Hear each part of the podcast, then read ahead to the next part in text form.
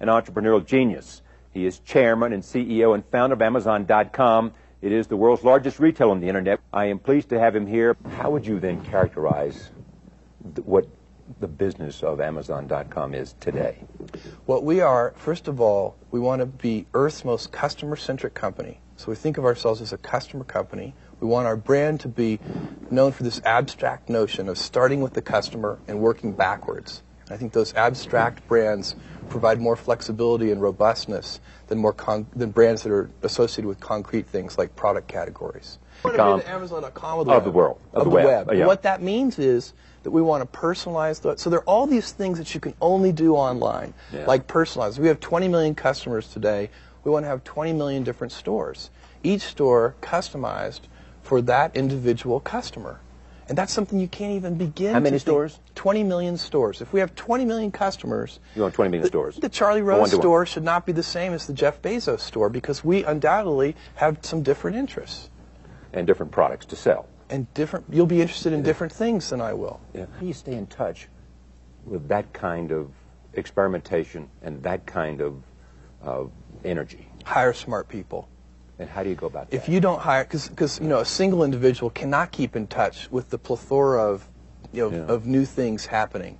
So what you have to do is you have to put in place a recruiting process that attracts and retains smart, talented, hardworking people who want to be a part of, of your mission, whatever it is. Then, but, then when you talk to them, when they bring out the CEO to talk to these people, what's the mission statement you tell them? First, it's Earth's most customer-centric company, and we have a very and I explain what we mean by that because we have a very precise definition for customer-centric. It means listen, invent, and personalize. So first, you have to listen to customers. Companies that don't listen to customers fail.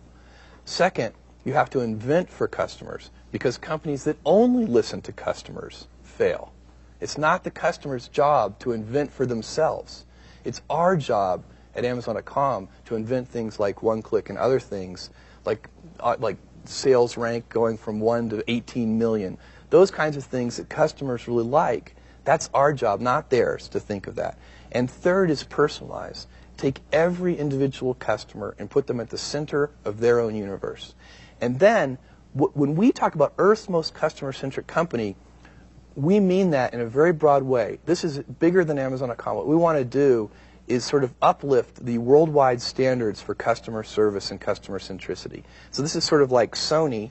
Sony, sort of born right after World War II, is a company that set out, if you go and look at their early mission statement, it was not to be known for quality. It was to make Japan known for quality, not Sony, Japan. And that's sort of what we want to do. We want to do something bigger than Amazon.com. To make what? Would define it for me? It would be that the that, that we set a new example for customer service and customer centricity that other companies look at, admire, and want to emulate. And that is a mission that people can get excited about. I've talked to a lot of people who have created great companies. Most of them believe, in, at least in conversation with me, that if they had to start over, they could do it again. My question to you, if you had to start over, what would you do? Well, so first of all, I believe that as hard as we have worked at Amazon.com, and I'm talking about all 7,000 of us, we have also been incredibly lucky. So I believe that Because all of timing or because timing of, is the main thing. There are lots of things that we, we even decisions we made that were the wrong decision that somehow miraculously worked out anyway. Yeah. So there are, I believe that all startup companies require huge amounts of luck. So certainly if you don't work hard and if you don't have a good plan, no amount of luck will save you. Yeah. But there are lots of companies that work hard, lots of companies with smart folks, and lots of them don't succeed. when did this dream start for you? So when I so I don't really remember the exact day or anything, but when I was in college is when I started thinking about wanting to be uh, an entrepreneur someday. So it was I was not the kid with the lemonade stand. You know, I didn't I wasn't one of these kids who was always trying to raise money. I always wanted to be a scientist when I was little, uh, but I'd also always loved computers. I like. I was lucky because at my age, this is unusual to have uh, access to a mainframe computer from my elementary school. So I don't know how formative that was. It certainly led. It certainly helped my Star Trek knowledge considerably. and And but I've always loved computers. Somewhere in college, I started watching some of the people who were like setting up, you know, college pizza delivery services and you know the kind of the core entrepreneurs and thinking, you know, this looks like a really fun thing to do.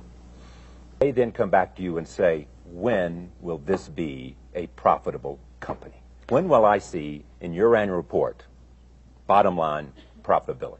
So we will tell them, thanks for asking, but we're not going to share that information. Because what we're doing is more important to us in the long range health of this company. No, that's not. So just to be clear, no one cares more about profitability than Amazon.com. And we're actually putting more focus on it today internally than we did a year ago. Why? The reason is that our the scale of our business is such. So now, you know, we have annualized revenues of about two and a half billion dollars a year. Let me give you. That means that if you can make a one percent improvement in efficiency, right. and believe me, we have these little one percent improvements laying all over the place yeah. to be picked up. It's, a, it's an opportunity, and if you make a one percent improvement, that's twenty-five million dollars to the bottom line. If you uh, had a company with, you know, a, a, a few thousand dollars in annual revenue, or a million dollars, or ten million dollars, yeah. to spend any time at all on trying to get that 1% improvement in efficiency would be crazy. You should be spending that time trying to get more revenue so that you have more operating leverage so that then when you do the operating efficiency improvements. So the simple answer to your question is so that you get more leverage. The, the simple answer is we just have such a big company now in terms of revenues that it would be uh, irresponsible not to focus on efficiency. What do you say to them? If they say, if, "Give us some free advice, Jeff," you're coming down road, and, and we know how fast you're going. So the physical stores. Yeah. Well, the first thing I would say is, it's we're talking about 15 percent, not 100 percent. Yeah. So I think even over 10 plus years. The second thing I would say is figure out what your strengths are and emphasize those. One of the things I do think you, you see is companies that are great in the physical world spending too much time, energy, and attention online. And I think, you know, they should have a certain amount of skepticism when I say this because, of course, I'd like them not to do that. Yeah. But I really do believe it's the truth, right? I, I really do believe that, that they could, that, you know, that if you have, let's say you have two big competitors in the physical world, yeah. and one of them decides to go whole hog for the internet, and the other one says, you know, what we're going to do is we're going to just try to get a bigger piece of that 85% and really focus on our physical world business while our competitor is distracted, I actually think that would be a very good strategy, and it's what I might do if I were in their position. Are you serious? Yeah. So you'd say to Barnes and Noble and Borders, forget this online stuff and just take care of your own business. Well, I might. Well, I would certainly say that, but I, but I, but I actually do do believe that the skill sets are so different. You know, I've always. Oh, but that's said, a different reason they can't acquire the skills. They can acquire them, but slowly. And Yeah. meanwhile, if they had, see, what right now they're not getting hurt very much because I think all of the, the you know, if you take a segment like books, you know, I think Borders and Barnes and Noble are equally distracted with online. Yeah. But I'd say if one of them had decided to just focus on their physical world business while the other one was distracted Yeah. with online, that could have been a, a tactical advantage. So you're saying Barnes and Noble, for example, probably by so focusing and looking what to do to your challenge and getting online, probably lost some. I do think that's true. Something. And I think that I think that and I've always said too that it would in my opinion, it Yeah. would have been easier for Barnes and Noble. And by the way, I picked them because they're a great Exactly. physical world retailer. Yeah. And they know a lot about how to sell books. They do a And- fantastic job. Probably one of the best physical world retailers. You compare them to the electronics guys, Right. who I love to compete with because I think they're terrible. Yeah, exactly. But the but Barnes and Noble's always done a great job. But I think it would have been easier for them to open a new chain of hardware stores than it was to sell they could have found a better place to spend their because energy and time the two and money. businesses are actually so similar. You know, ha- selling hardware uh, in the physical world Yeah. is very similar in many ways. They could have done that, but this is hard. It won't be going for new financing in 2001. We don't, we don't need to. We've always said that we reserve the right to in the case of, you know, that we may want to increase the strength of the balance sheet or Yeah. for strategic reasons. What, you know, we always reserve our flexibility, but we've said we don't need to. So we're not going to be running out of money Right. anytime soon. All right. The other question that comes up is in terms of this profitability thing uh, that everybody, it inevitably, if you talk to you, you have to ask. It is you have already pinpointed the last quarter of the year 2001, right? And that is or with that is or is not uh, taking a you know and counting the uh, interest that you have to pay on the money you borrowed. not counting the interest. So this is a first step for us. What we are, uh, what we've set as a goal is a pro forma operating profit this Q4, and so the operating versus net. So a net profit would include the interest expense. An operating profit does not. So you have an operating profit at the end of at the end of this year. That's what we're going It's for. It's a goal, or are you're pretty sure about this? Well, we resisted for five years Being answering sure. that question. Uh, so w- we have a high degree of confidence, but at the same time, whenever I say that, I always tell people that there are no guarantees. There's a lot of work to be done between now and then, but we're on track. What startup companies do is they take their precious early capital dollars and systematically eliminate risks. That's what they do, the successful ones. Now, what we worry about now is that we don't do our job. And I'll tell you, one of the things in this period um, that I kind of like is that it's a lot easier in the year 2001 for Amazon.com as a company to be humble, working our butts off, than it was in 1999 when the world believed we couldn't lose. We're a company, you know, it's kind of handy to be an underdog. Uh, It's also very important when planning a business like this, I think, to sort of look at what is the brand promise that you're going to make to customers. And the brand promise that you make has to actually coincide and inter- very, very closely with the things that you can deliver. Uh, kind of an important, uh, but sometimes overlooked uh, component, I think. And, and, uh, and in our case, that led to the name of, of Amazon.com. It's a, uh, a, it's basically Earth's biggest river, Earth's biggest bookstore. And we wanted to use this large selection to be able to build an authoritative store.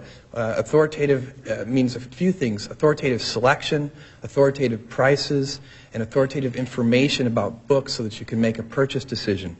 And the internet allowed us to do all those things. We could have more selection.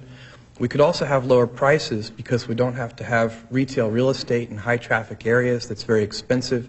Inventorying books in those spaces is very expensive. We get to inventory our books in very low cost uh, warehouse space. It's also possible to have more information online about products than you could ever have in a physical shopping environment. So you can really build an authoritative store. So we opened the store in July of 1995, uh, almost three years ago now, after doing about a year of software development. And the store has grown uh, very rapidly. Um, there, uh, at this point, we are, our sales are about the equivalent of 50 of those big uh, uh, chain superstores. And the interesting thing is that we opened the equivalent of 12 of those superstores in just the last three months. So things are growing fast. We ship books regularly to over 160 different countries. In our first 30 days of being open, we shipped books to more than 45 countries in all 50 states.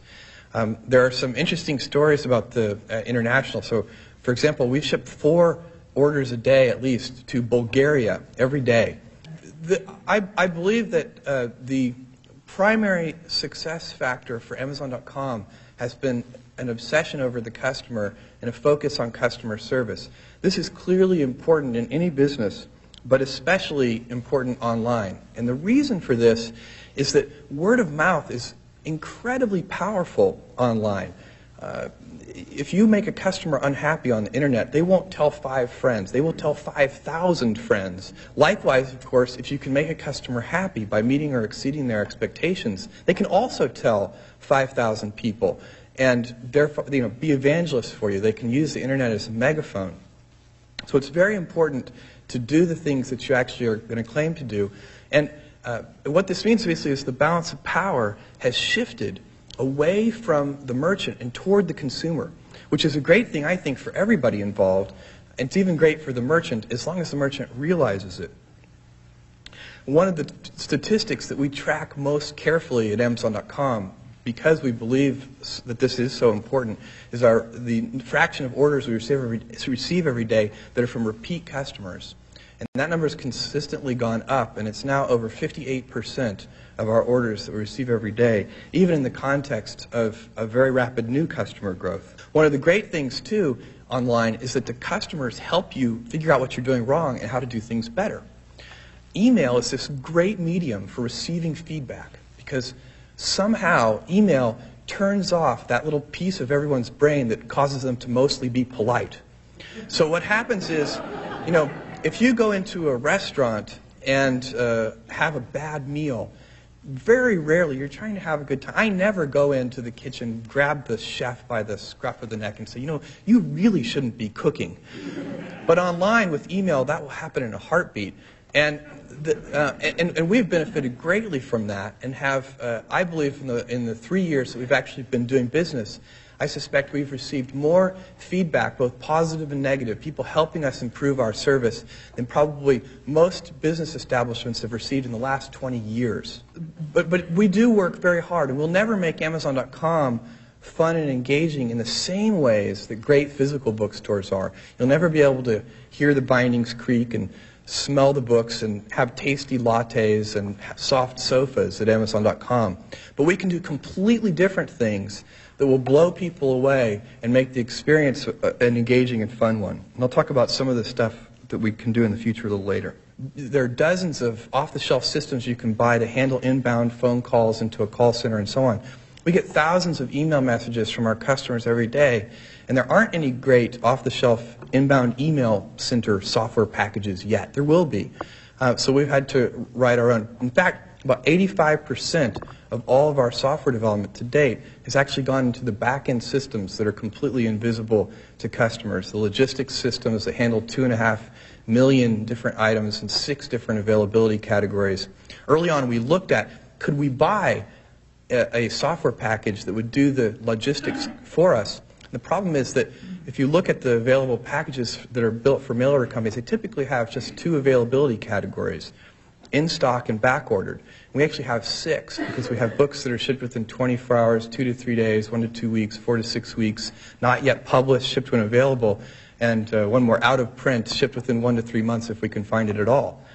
Um, so uh, some of this stuff just has to be done, done the hard